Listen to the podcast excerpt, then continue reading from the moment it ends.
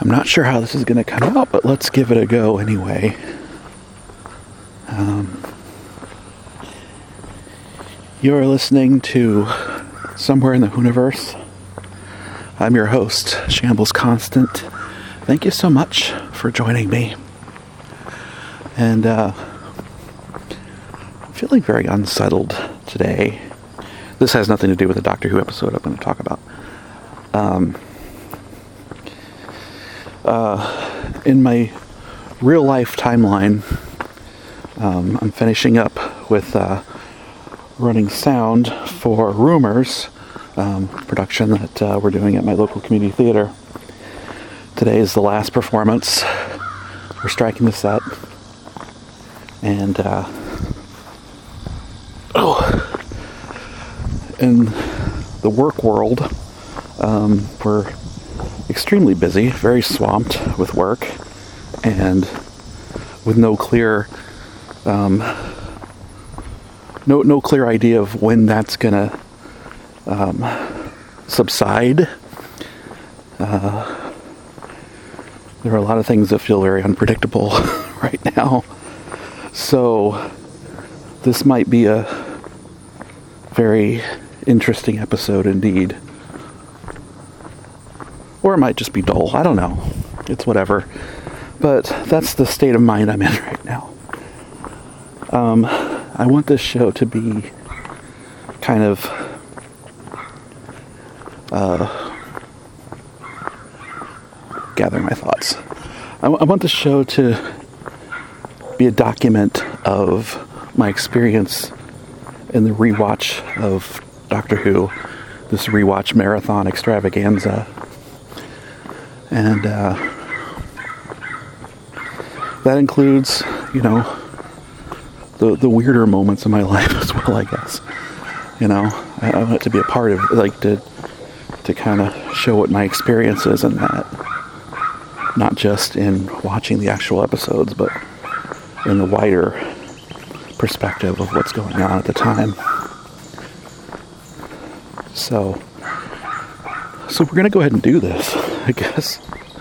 Um, this, uh, where outwardly I'm trying to appear as calm as I can, but inwardly I feel very chaotic, um, kinetic, and a little bit uh, unbound, to be honest. But uh, maybe maybe the the good thing is that uh, I happen to be up to a story in Doctor Who that is actually very, uh, you know, well grounded um, into a central narrative. And uh, one of the best 60s episodes or 60s stories one of the best stories from the 1960s for uh, just uh, you know the progression of every scene in some way expands the plot like there's very little filler in the aztecs um, it's brilliantly written by john lucarotti who uh, also wrote marco polo earlier in the season it's another historical. It's set in. Um, I'm gonna cross the street. Hang on.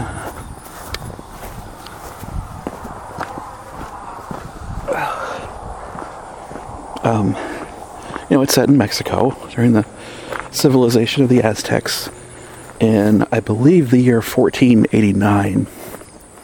Um, the TARDIS materializes Damn, I keep seeing people. Actually, you know what? Hang on.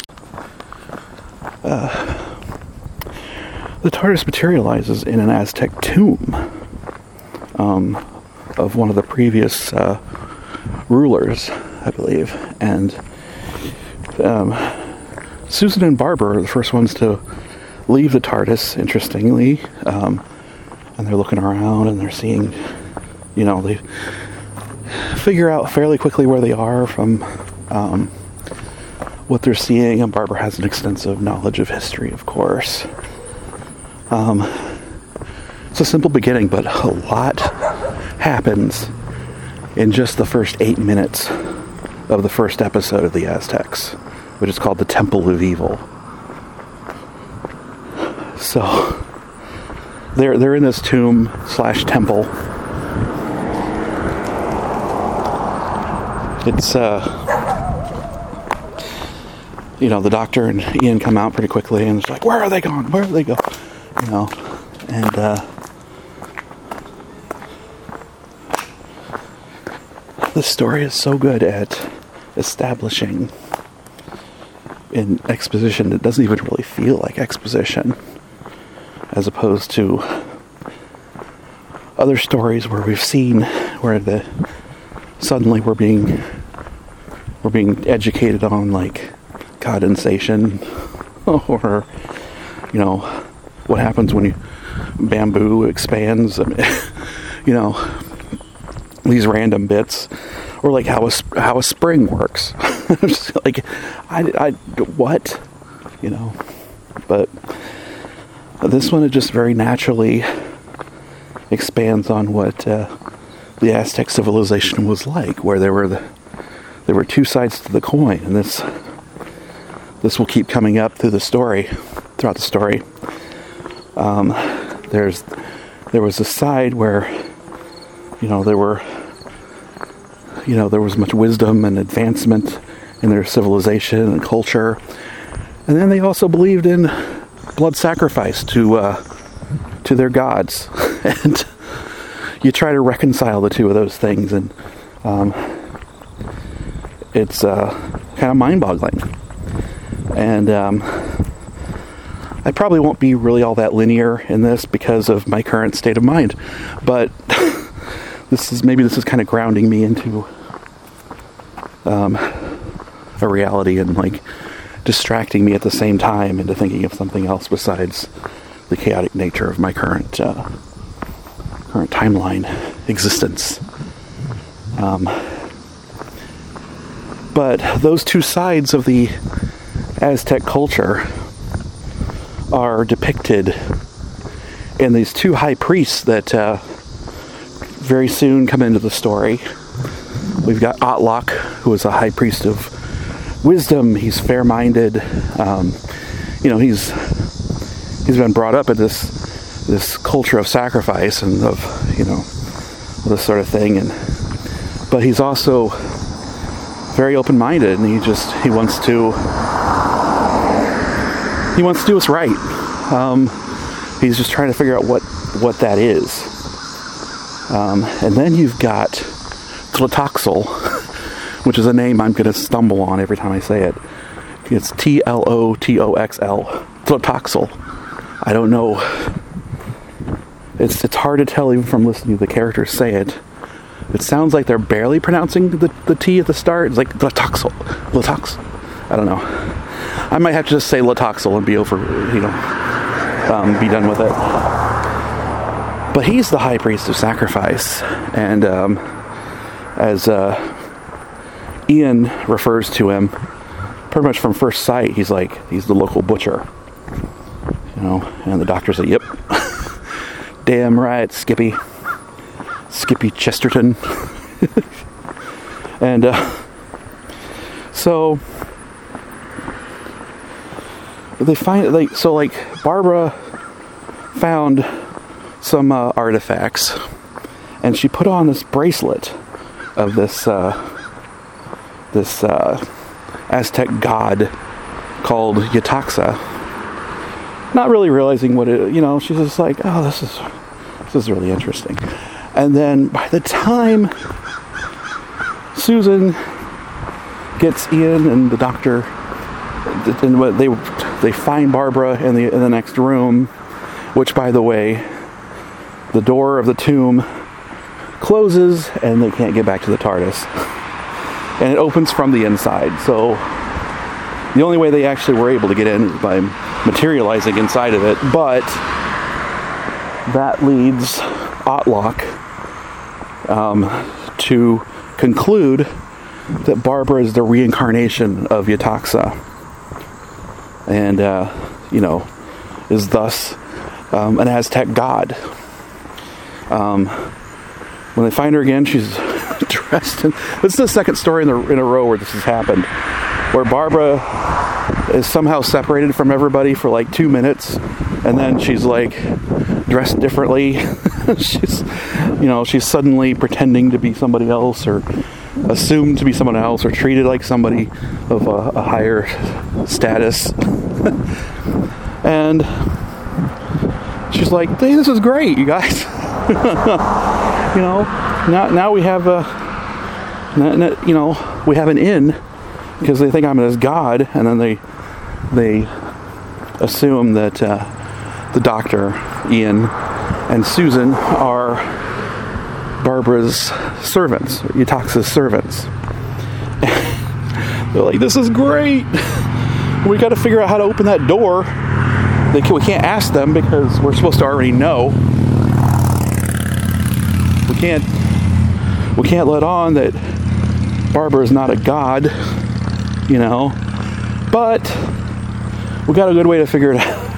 So they basically decide that uh, they're going to try to get information on the temple and, and, how it leads into the tomb. Um, maybe find a way to open this door so they can get to the TARDIS and leave. You know, we're in, we're still in the first season, and uh, they're they're traveling, but they don't want to stick around anywhere for very long. They want to be able to get away whenever they want to. And there's got to be a contrived method or means of why they can't leave until they complete a quest or work out, you know, solving a, a, a mystery or whatever it might be. Um, so we get a lot of creepiness from Latoxel in particular. Like Susan, just from glancing at him, she's just like, ah, you know. And uh, then pretty soon it becomes clear that Barbara, since she knows about the Aztec civilization and all the needless sacrifice that took place, and you know, for these gods that don't exist in reality, this kind of thing, she. Uh, she's going to change it. She's going to talk some sense into the Aztec people, and under the guise of being one of their one of their reincarnated gods, she's going to convince them to stop the sacrifice. And the doctor's like, bullshit. He's like, it's a great scene, to see, you know, in, in the first episode, where the doctor's like, look, you know, you cannot rewrite history, not one line, which is a great, which is a great line of dialogue for William Hartnell. And then he says, you know, what you're trying to do is impossible. I know. Believe me, I know. And he's, you know, even at this early point in the doctor's travels,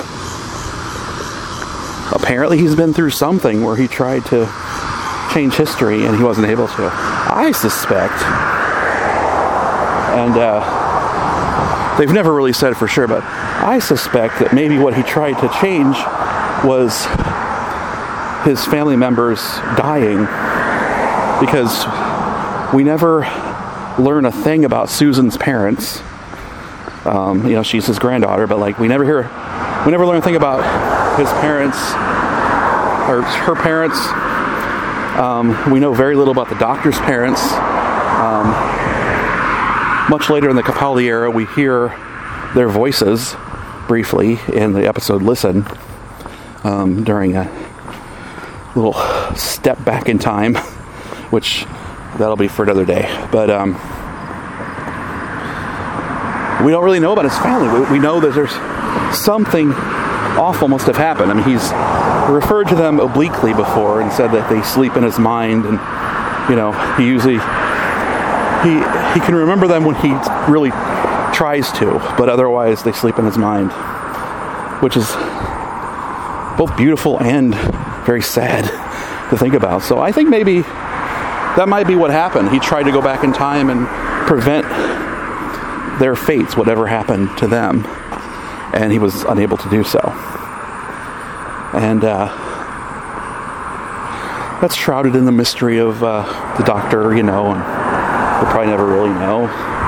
We'll get little nuggets, and that's kind of what's part of what's so brilliant about all this. Um, so, but Barbara puts her foot down, and she's like, "Not Barbara, Yetaxa," stating that this is what she's gonna do. And he's like, "Okay, you make yourself happy." So Barbara's Barbara's doing her Yetaxa thing. The doctor is known as the aged servant of Yetaxa, and uh, he goes. Uh, they sent him off to the garden, the, the, the, garden of peace, and. Uh,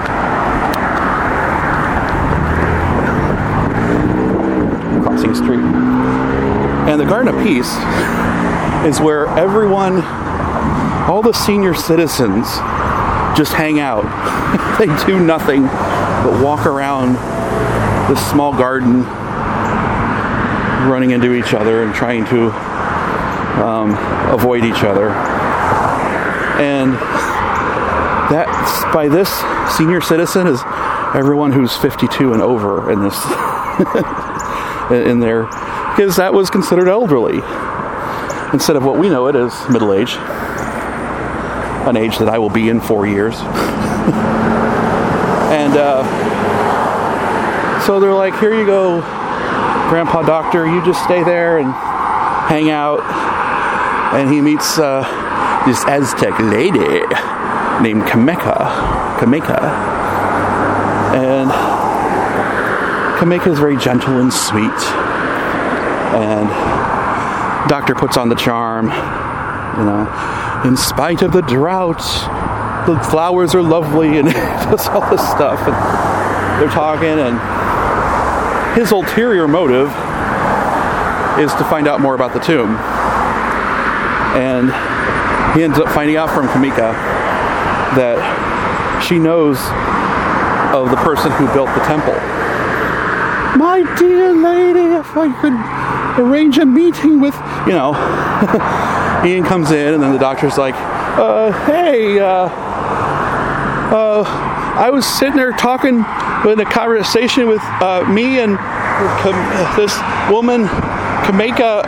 He's like, it's kind of a flubbed line, but ooh, a small skunk. That's disgusting. It's kind of a flubbed line, but it's just funny to watch him, like, kind of flustered and completely enthralled by this woman. Like, damn, doctor's got some mojo. You know, and he's clearly charming her. And uh, Ian's part in this is that uh, he's kind of being drafted by Latoxel, Latoxel, to uh, be a warrior and compete with their uh, main warrior dude, Ixta you know, because Latoxa doesn't really believe that Yetaxa is a god. He's trying in some way to find a way to expose that. And a good way to do it is, you know, put Ian to the test. If Ian can defeat, or no, if Ixta can defeat Ian, that'll be proof that, you know, Yetaxa is not a god and is actually just some woman from the 20th century. Because you know, if if Ian is a servant of a god, he should be able to win a simple battle. So they, he and Ixta get in a little fight, and he does a, Ian does a like kind of a Vulcan nerve pinch on Ixta on the back of his neck, like presses a like a pressure point, and Ixta collapses. He's like, he'll be fine in a few minutes, and let him let him sleep it off, and Ixta wakes up like two seconds after Ian leaves the room. But um, so like, well, oh shit! I guess uh, Ian should be the the main the main warrior guy, and he's you know the Toxel's like, no, no, no, no, this is not so. And then Latoxel does this whole this whole thing of uh, you know stares into the camera and he's like you know, the streets will be paved in blood or whatever, whatever the line is. I don't know. Um, and Susan is going to be Barbara's handmaiden, and so she stays with Barbara. You know, when the doctor and Ian go off and do their own their stuff, you know, while they're loving and fighting respectively. And and then they're waiting for as the doctor says, he's t- they're timing their miracle. You know, um, there's been a drought, and they want to make it look like, you know, the sacrifice of the first victim, as he's called in the credits, um, brings about the rain. So Barbara's like, fuck you guys. you are not doing the sacrifice shit anymore we're, we're done with this, you know, I've had enough. And uh, so then the first victim says, You've brought me dishonor. And Latoxel's like, Well, then honor us with your death. And he, you know, jumps off the, the roof of the temple and, you know, is killed anyway. And then it starts raining. So it's like, it looks like his death brought on the, uh, you know, the, uh, the rain. So it's a situation and not the only one in the story, but there will be more where their actions actually cause or seem to cause what they're trying to prevent from happening. so, okay. Oh, sit down. Take a bit of a break and I'll be back. What is it? What's happened? There's to be a human sacrifice today at the rain ceremony. Oh, no. And you must not interfere. Do you understand? I can't just sit by and watch. No, Barbara. Ian agrees with me. He's got to escort the victim to the altar. He has to what? Yes, they've made him a warrior, and he's promised me not to interfere with the sacrifice. Well, they've made me a goddess. And I forbid it. Barbara, no. There'll be no sacrifice this afternoon, Doctor. Or ever again. The reincarnation of Yetaxa will prove to the people that you don't need to sacrifice a human being in order to make it rain. Barbara, no. It's no good, Doctor. My mind's made up. This is the beginning of the end of the sun god. What are you talking about? Oh, don't you see? If I could start the destruction of everything that's evil here, then everything that is good would survive when Cortez lands. But you can't rewrite history. Not one line. the high priests are coming. Barbara, one last appeal. What you are trying to do is utterly impossible. I know. Believe me, I know. Well, they they cut off the uh, not Barbara Yetaxa line from the YouTube video I found with that little clip on it. But anyway, that's. Um, I should mention here, totally separate from the Aztecs, but um, as I said, this is today's the last day of uh, of rumors, which is always a bittersweet time. You know, whenever um, a play ends, you know that I've been working on, and uh, this is definitely no exception. Um, it's been a great experience. It's been a lot of fun. It's actually been pretty easy because, you know, for various reasons, it's it's been easier than other ones I've done. But um, I just got asked to run sound for a show later in the season, uh, Young Frankenstein, which will be in March. Will be performances.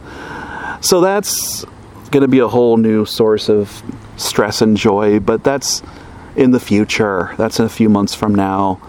That's going to be another big musical. The first one I did was Elf, which was a big musical, and um, I learned a lot on that show, and it was also very nerve wracking.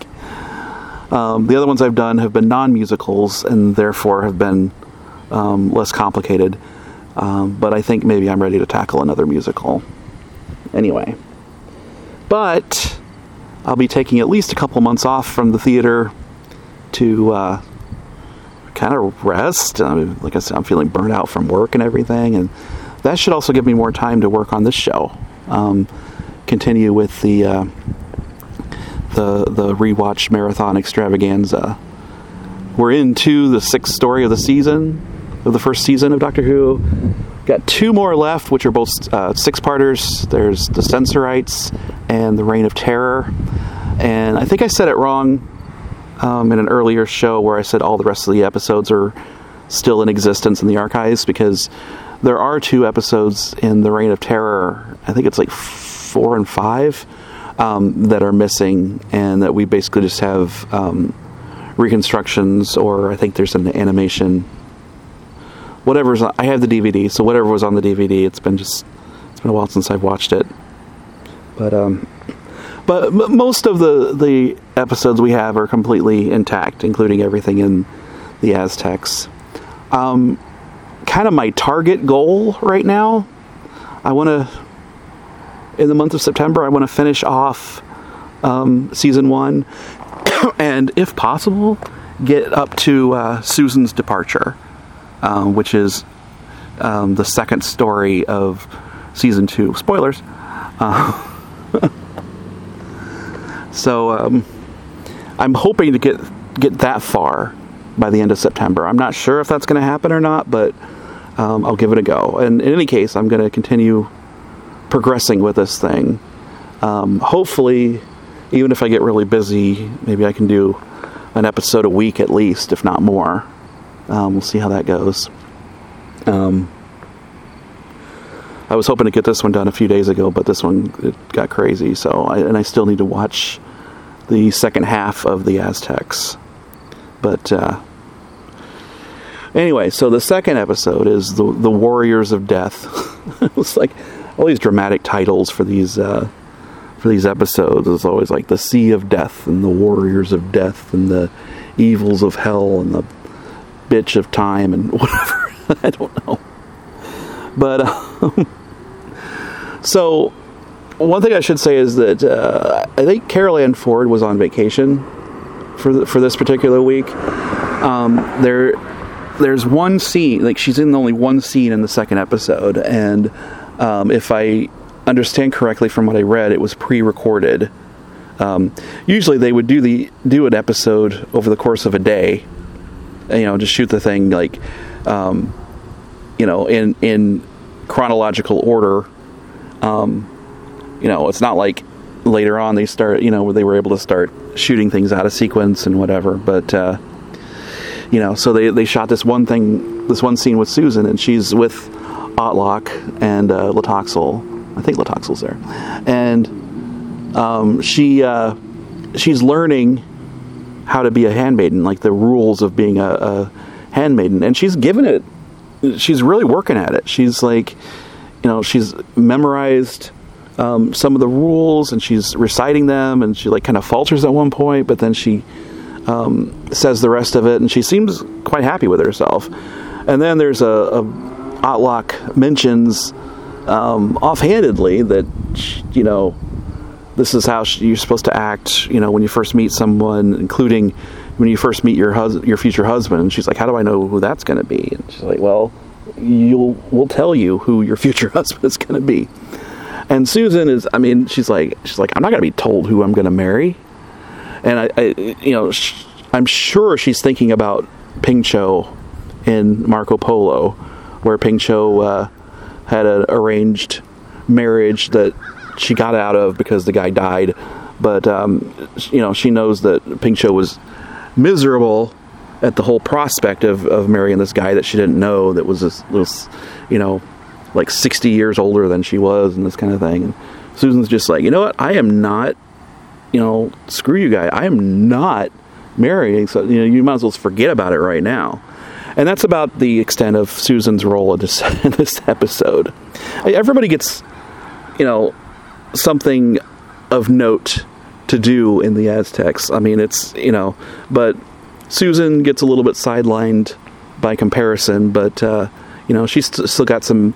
It's a very interesting scene, you know, and uh, so uh, anyway, the doctor is uh, still trying to find out more about the, you know, how to open the tomb, and he goes back to talk to Cameca again, and um, you know, she's she's arranged for him to to meet the son of the man who built the temple, which was you know. Um, uh, Ixta, as it turns out, but, but uh, they don't piece that together. It's, there's an interesting uh, misunderstanding, you know. Um, there's a misunderstanding there, and uh, the doctor and Ixta strike a deal.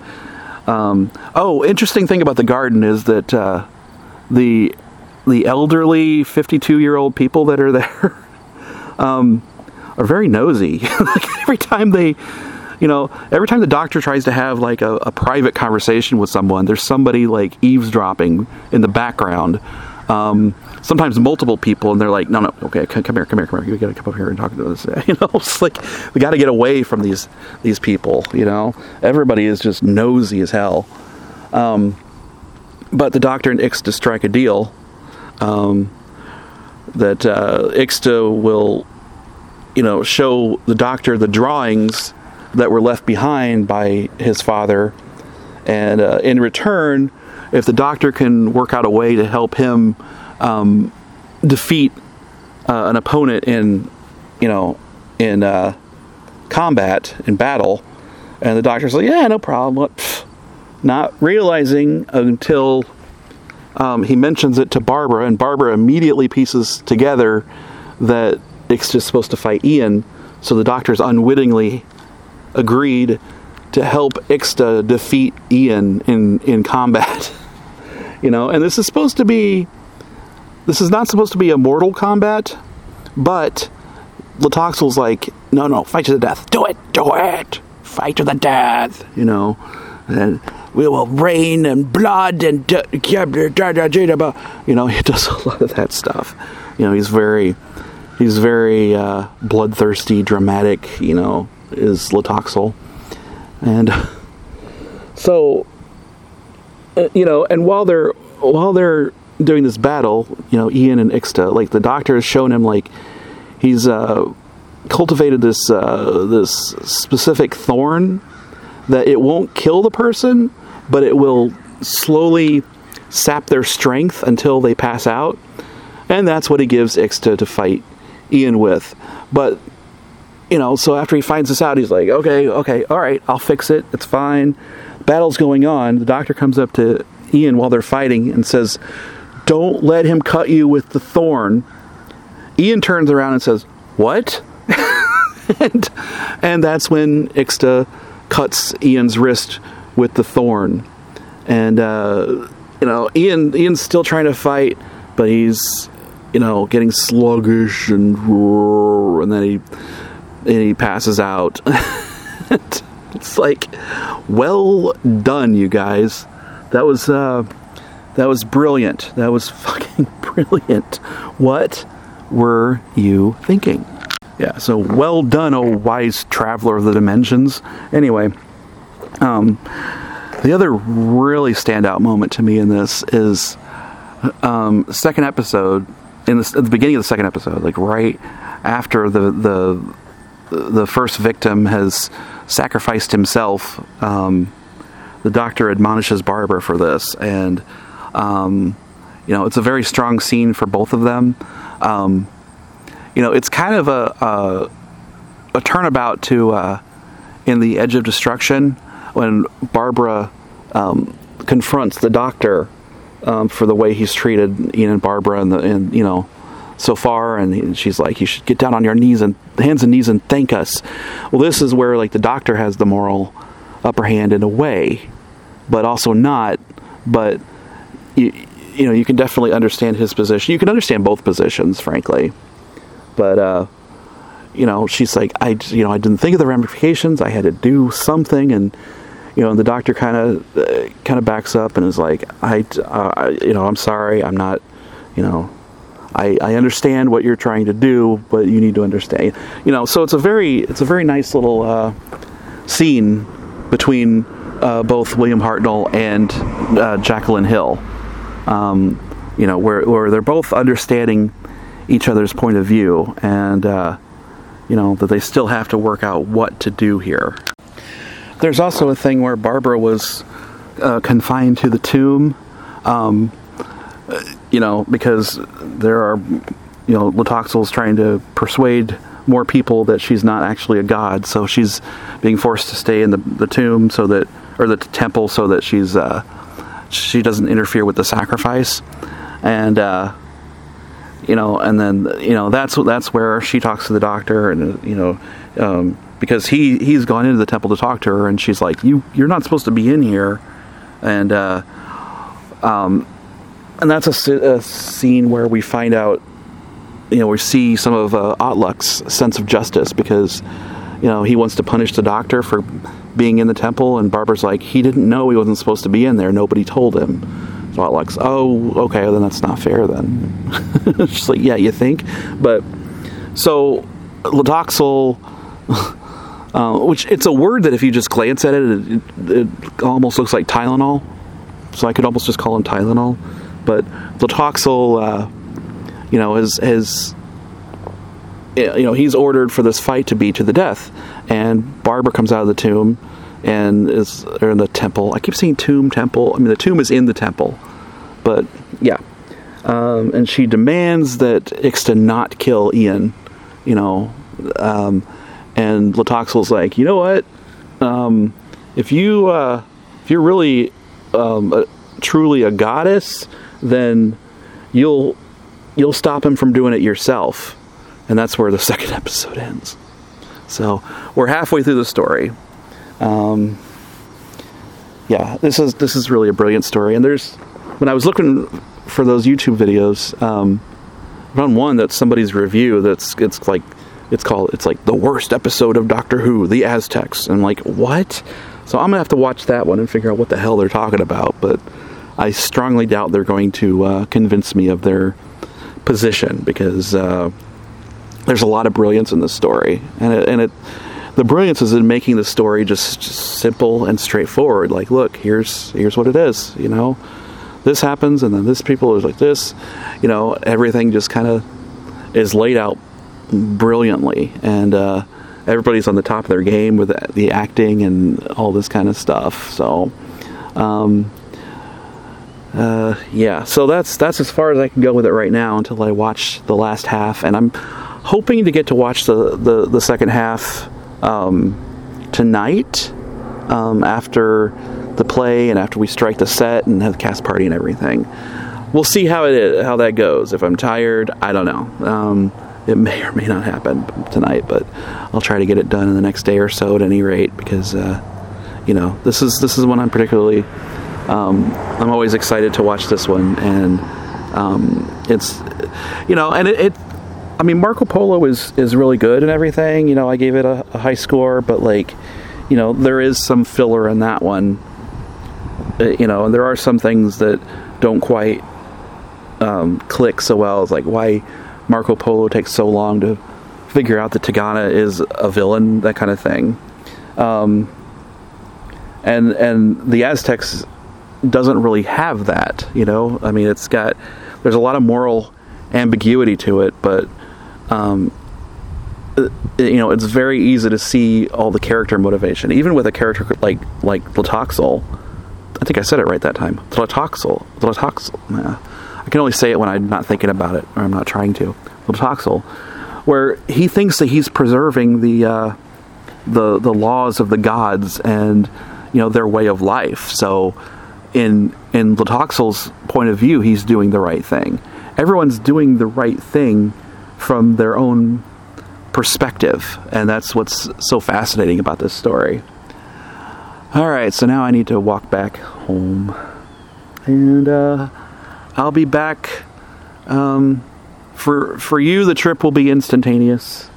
For me, it'll take uh, several hours or a couple of days or however long it's going to be. It is now the following morning, early morning, about 4:40 in the morning, and uh, yeah, we got we finished up the play and we um, struck the set, and uh, I about overdid it with moving flats um, back into the back. Um, I think if I had gone any any longer, I would have thrown out my back and it would have been a, a bad situation. So I, I just ended up having to bow out and go, okay, guys, I think I'm done. Which I'm just stubborn. I just want to help, you know. I want to help, but uh, my brain doesn't realize that I'm aging. So anyway, so now I'm I'm sore as hell, and I'm I'm just kind of lying here thinking, man, gotta go to work in, a, in about two and a half hours, and I've got to try to manage, um, surf my way through the heavy workload and figure out. It's one of those where I'm like, I don't even know where to start, you know, that kind of thing. And uh, so, but uh, yeah, but the play went well. Uh, well. It went very well. Actually, there were no problems on the play at all, um, which may be a first for me. Usually, there's something, you know. So usually, there's something to worry about, or did no, everything was good. everything was great. So, um, as I said, it's always bittersweet when a play ends that I've been working on. At least I do know that there's at least one more coming up that I'll be able to do something on in a few months. So I'm excited about that. And last night I watched um, the Aztecs Part 3, which was uh, The Bride of Sacrifice. Um, it's like um, some of these melodramatic titles, jeez. But um, yeah, but another great episode, and uh, I was gonna finish it off, but I'm like I'm just tired, so uh, I'll I'll probably do the last one tonight, but um, I'll just do kind of a brief overview. I'm not gonna get as detailed as I as I did on the first two episodes. I, I know I say that, and then I start talking about the whole plot, and next thing you know. uh, so, anyway, so yeah, so Latoxel has uh, threatened Barbara. You know, was like you you you know you save him yourself. You you save Ian yourself, and then she like a badass. Um, grabs a knife and she's got it up uh, to Latoxel's throat, and she's like, uh, you know, um, if if anybody, you know, if uh, anybody kills Ian, then I'm killing Latoxel. like, and that takes care of it, at least for the time being. Um, you know, he's like, he's like, all right, all right, do what she says. like he is freaked out. Like he's completely, uh, he completely believes that she's that she's gonna kill him. You know, um, what makes it doubly funny? I don't know funny is the right word, but um, uh, almost ironic, don't you think? Is that uh, later she openly admits to him when nobody else is around that she's not She's like, "Who's gonna believe you?" Basically, what she what she says, you know, because uh, what happens is that he's, uh, you know, he tries to poison her. You know, he gives her this drink that's laced in poison, and he's like, he's like, you, you drink this, and uh, and she's like, uh, she's like, okay, but you gotta drink it first. you know, he's like, and he refuses to, to drink it, of course, and um, she's like, see, that would have killed me because I'm not Yetaxa. And uh, so then there's uh, Susan again is on only one scene in this episode. So maybe it was like episodes two and three that she that she shot one scene each, you know, ahead of time. I, I am pretty sure, but uh, she's told that she is going to have to marry the perfect victim, which is this guy that uh, you know, is going to be sacrificed in this, uh, you know, eclipse that they know is going is is going to happen. They know it's going to happen, and they're like going to pretend like, like, uh, you know, the gods are doing this whole deal where, um, if you don't sacrifice, then they're to never bring this like they're not to bring the sun back. You know, they're the blot out the sun and it's never shining again. So you might as well just forget about it. And uh, so, um, uh, maybe I should do all the reviews like this because they're it's kind of funny the way I'm just, I'm like, uh, just kind of talking off the cuff with my eyes closed. I'm just rambling about so and so says blah blah blah, this and that. yeah, that would be it'd be kind of like drunk history, only it'd be like uh, you know semi comatose history. Like that's basically the state I'm in right now. But um, yeah, so Susan's supposed to marry the perfect victim because you know he's he's all set up to um, give up his life, but the rule is with the Aztec society that whoever the perfect victim is um, gets anything they ask for, and what he's asked for is Susan's hand in marriage, and she's re- she's refusing, and she speaks out against the uh, the the teachings of the the Aztecs, and uh, as punishment, um, she's supposed to be uh, sacrificed herself, you know, during this uh, upcoming eclipse that's coming up, and so that's gonna be crazy. Um, it's interesting that most of each of the main travelers' uh, adventures in this episode, in particular, they're mostly like off on their, you know, on their own. Like each each character has their own um, situation that they're trying to deal with, and there's a little bit of overlap here and there. Ian and Barbara have a scene where Ian's basically telling her what the doctor told her two episodes ago, but now she's like, "Oh, okay, I guess, I guess, I guess you guys are right." she's like, "I was trying to f- fix this uh, society and get rid of sacrifice, and it's and uh, you know, I was fooling myself and all this kind of thing. We really should just get back to the TARDIS and we got to figure out how to get to the, into the tomb and uh, get the hell out of here.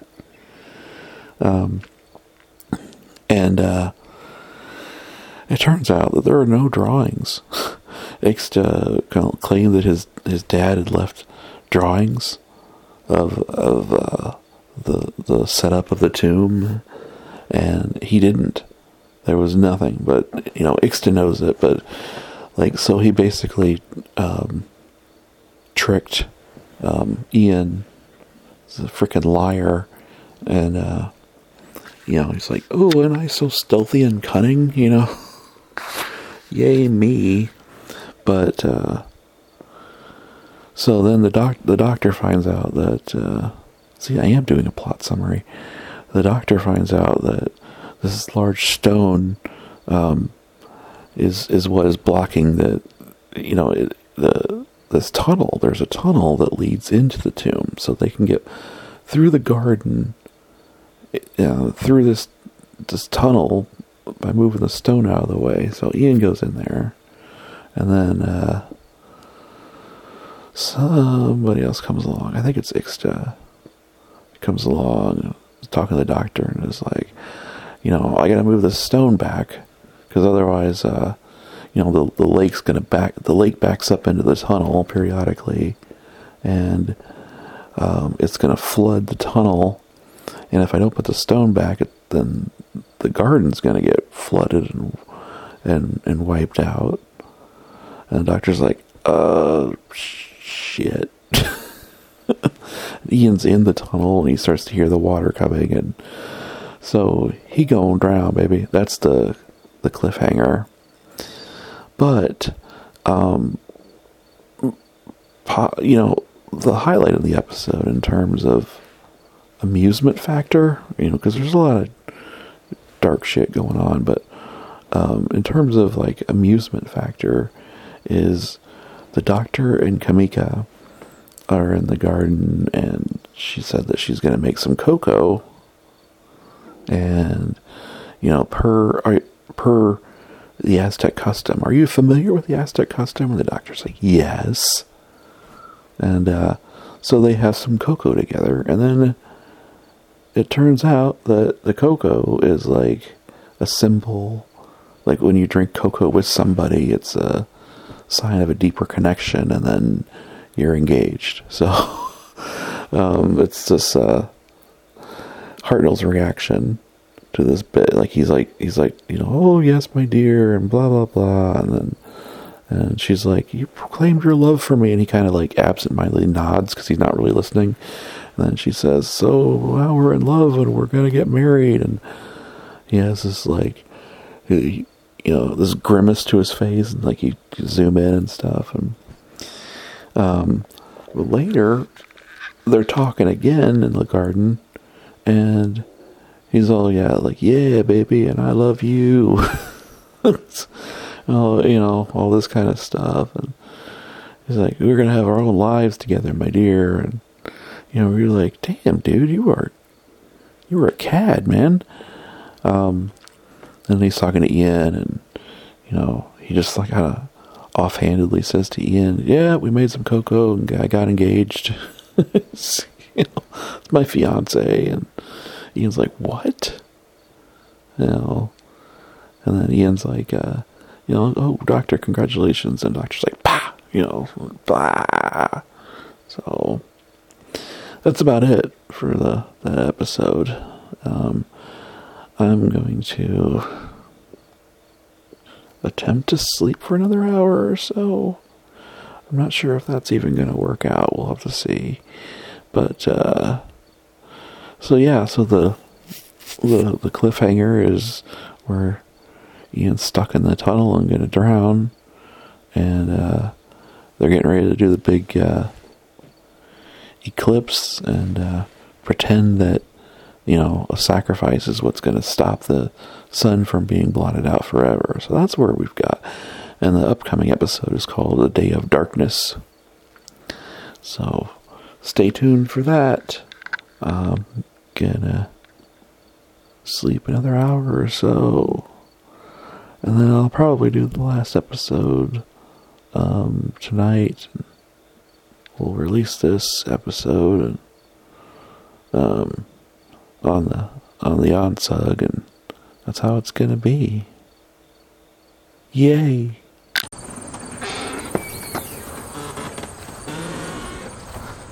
Okay, time to finish this one off. What's that? a scrap of paper or some kind. Uh, don't need that. I don't even know what that is. Throw that away. There we go. All right. Um, I couldn't remember when I started this episode, so I checked, and apparently it was uh, it was Sunday, and it is now Wednesday. So that's not too bad. Um, wasn't sure if I was going to get back to it for a while, but um, yeah, it worked out well enough. Um, early this morning, I watched the last episode of The Aztecs and, um, to be honest, it's a bit of a blur in my head, but I think I've got enough to um, finish off this episode. Um, I'm working from home, taking a little short little walk here, a little walk around the block, but uh, I am working from home today. I, uh, yeah, with our current workload, we finally got approved after a couple days of trying, we finally got approved to do overtime because uh, they don't they don't want to they don't like paying us money, um, but they finally saw the necessity of it and that we weren't squandering it. We weren't like just gonna pretend to be working to make extra money that you know for no, no reason. And it's like, no, we've got a high volume of work and we're short staffed I don't know why we have to keep explaining this. But they finally approved it, so we're working pretty hard. But I, you know, need to take my walk. take a little, a little 15 minute break, and there you go. My my batteries are low. I'm gonna have to change the batteries before the next episode. Um, so yeah, so finishing off the Aztecs, um, episode four starts at the cliffhanger where Ian is in danger of drowning in the, the tunnel. And it's basically just resolved. Like, I, I like how it's done in this one because usually, like, you have to wait for some outside source to uh, solve the problem or to, uh, you know, come come to the rescue. But this was just resolved by Ian just climbing up through the tunnel and uh, into the uh, the tomb. he was just able to to do that. So, well, he was able to do that on his own and didn't have to. Yeah, but not by no no help from Ixta, who wouldn't move that stone, and the doctor just looks very concerned and very worried. Um, I wonder if it crosses his mind, like, uh, oh my God, I've got, you know, I've got a companion killed. So anyway, Ian gets out, and we find out that Ian um, kind of enjoys um, sneaking up on people who think he's dead. Because he does that um, where the doctor uh, and Barbara are talking, and uh, you know he comes up behind him and is like, "Hey, I'm okay," and then he does the same thing to Latoxel and uh, Tonila, I think, who's uh, one of the other Aztecs who basically does uh, Latoxel's bidding. And uh, Susan's back. She's not just relegated to one scene an episode at this point, so her brief little vacation um, is over, I guess. Um, so she's she's more instrumental to the uh, the last episode. Um, not that she does a whole lot, but she's you know she's there. But um, she's refused to marry the uh, the perfect victim, and so she's supposed to be punished. And um, so anyway, yeah, here's where the blur comes in because I'm not.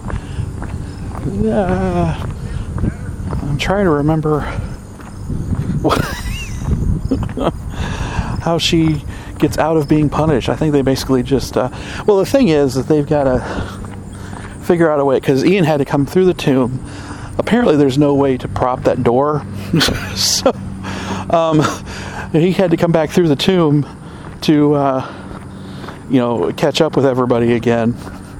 And then, in order to open the the tomb door from the outside, um, the doctor has to devise this uh, wheel pulley system because the Aztecs, I mean, as civilized as they are in some ways, um, they do not have the wheel. so um, he's got to do a wheel and pulley and get, you know, get that door open from from the outside again. And um, Cameca has been helpful in, you know, getting him to do that. And she, she knows. She knows. She's a very intuitive character.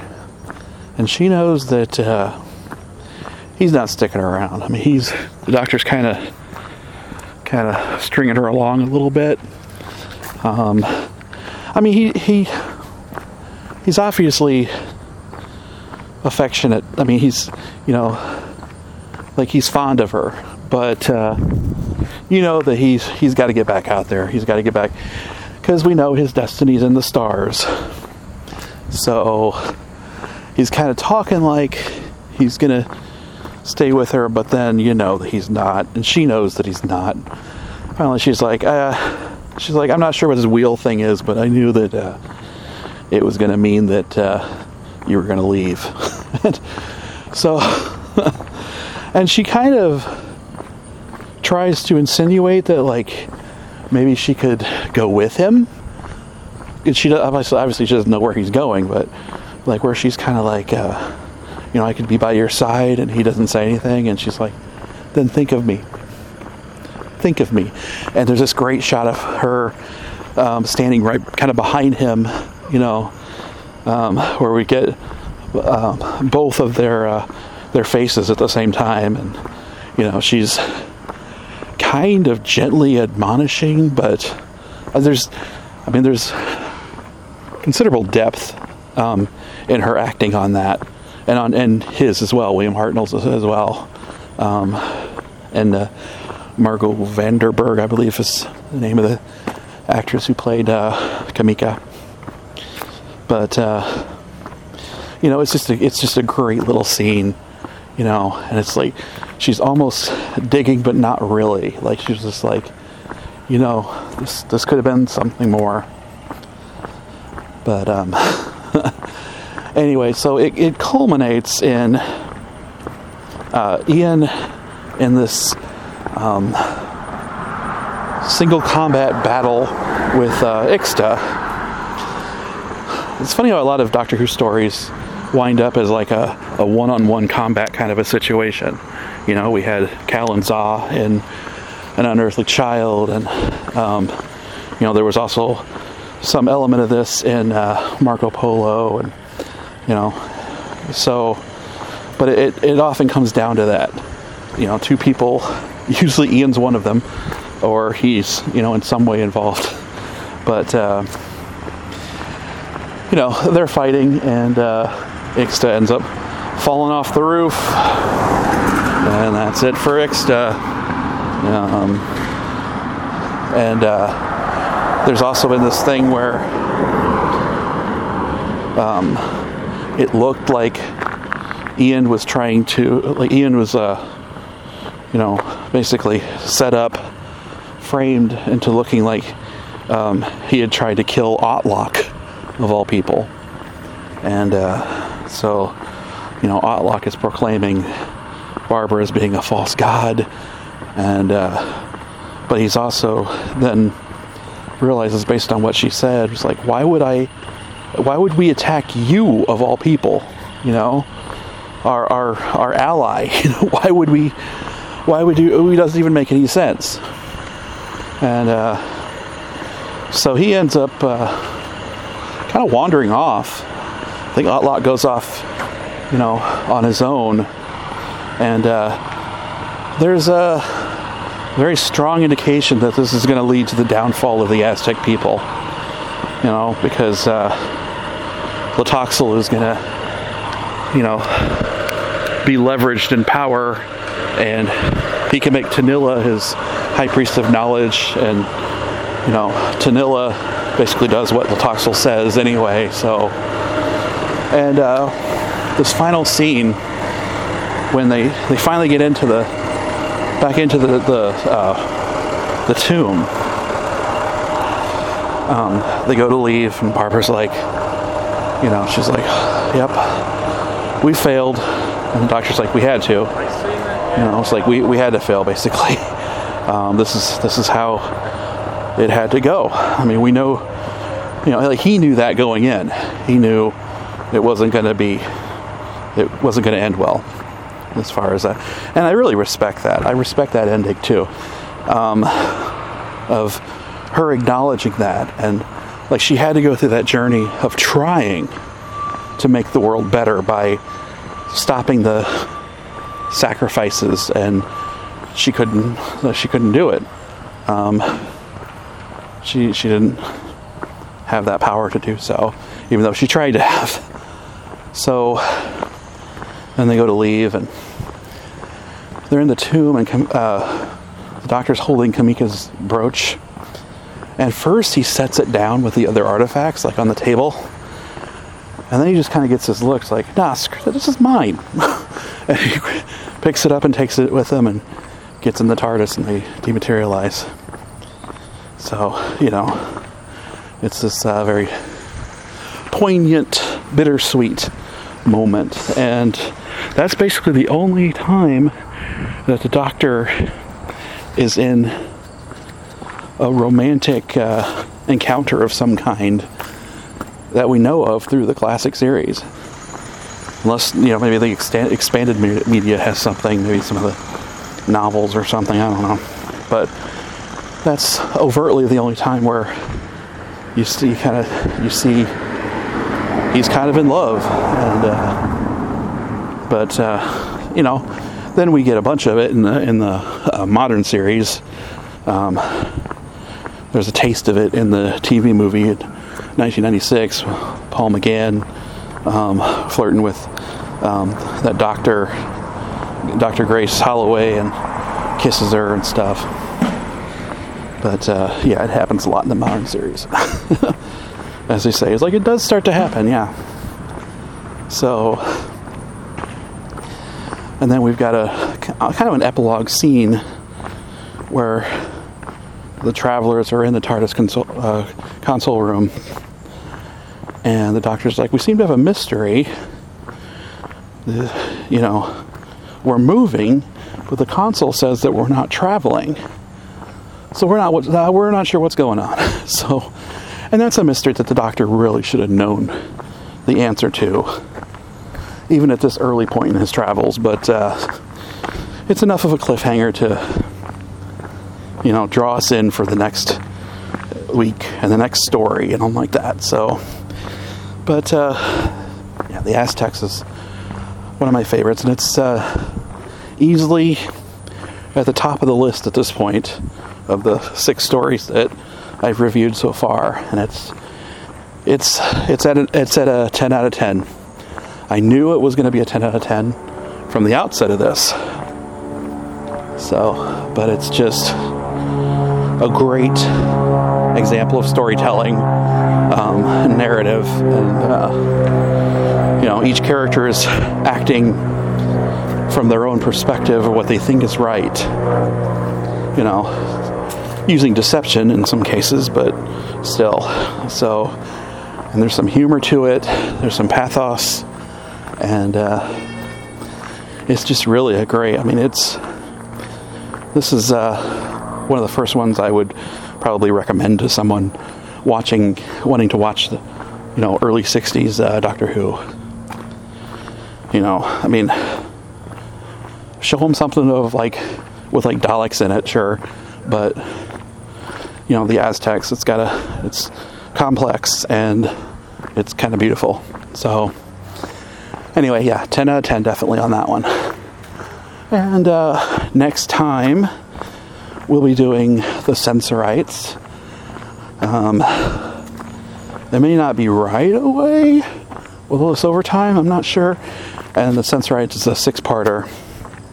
It's funny, but like, just because an episode has a review of a story that might be longer it doesn't it doesn't really necessarily have a bearing on how long the somewhere in the Whoniverse episode will be. The last one was Keys of Marinus, and that's a six-parter, and my episode was just under an hour. This one, the Aztecs, is a four-parter, and I I'm I'm over an hour on it, so it just depends how much I have to say about it, and you know, I don't know. The Sensorites is not going to get as positive a review as the Aztecs got. I'll just say that right out. So, anyway, thank you again for listening to this episode. And until next time, go forward in all your beliefs and prove to me that I am not mistaken in mine.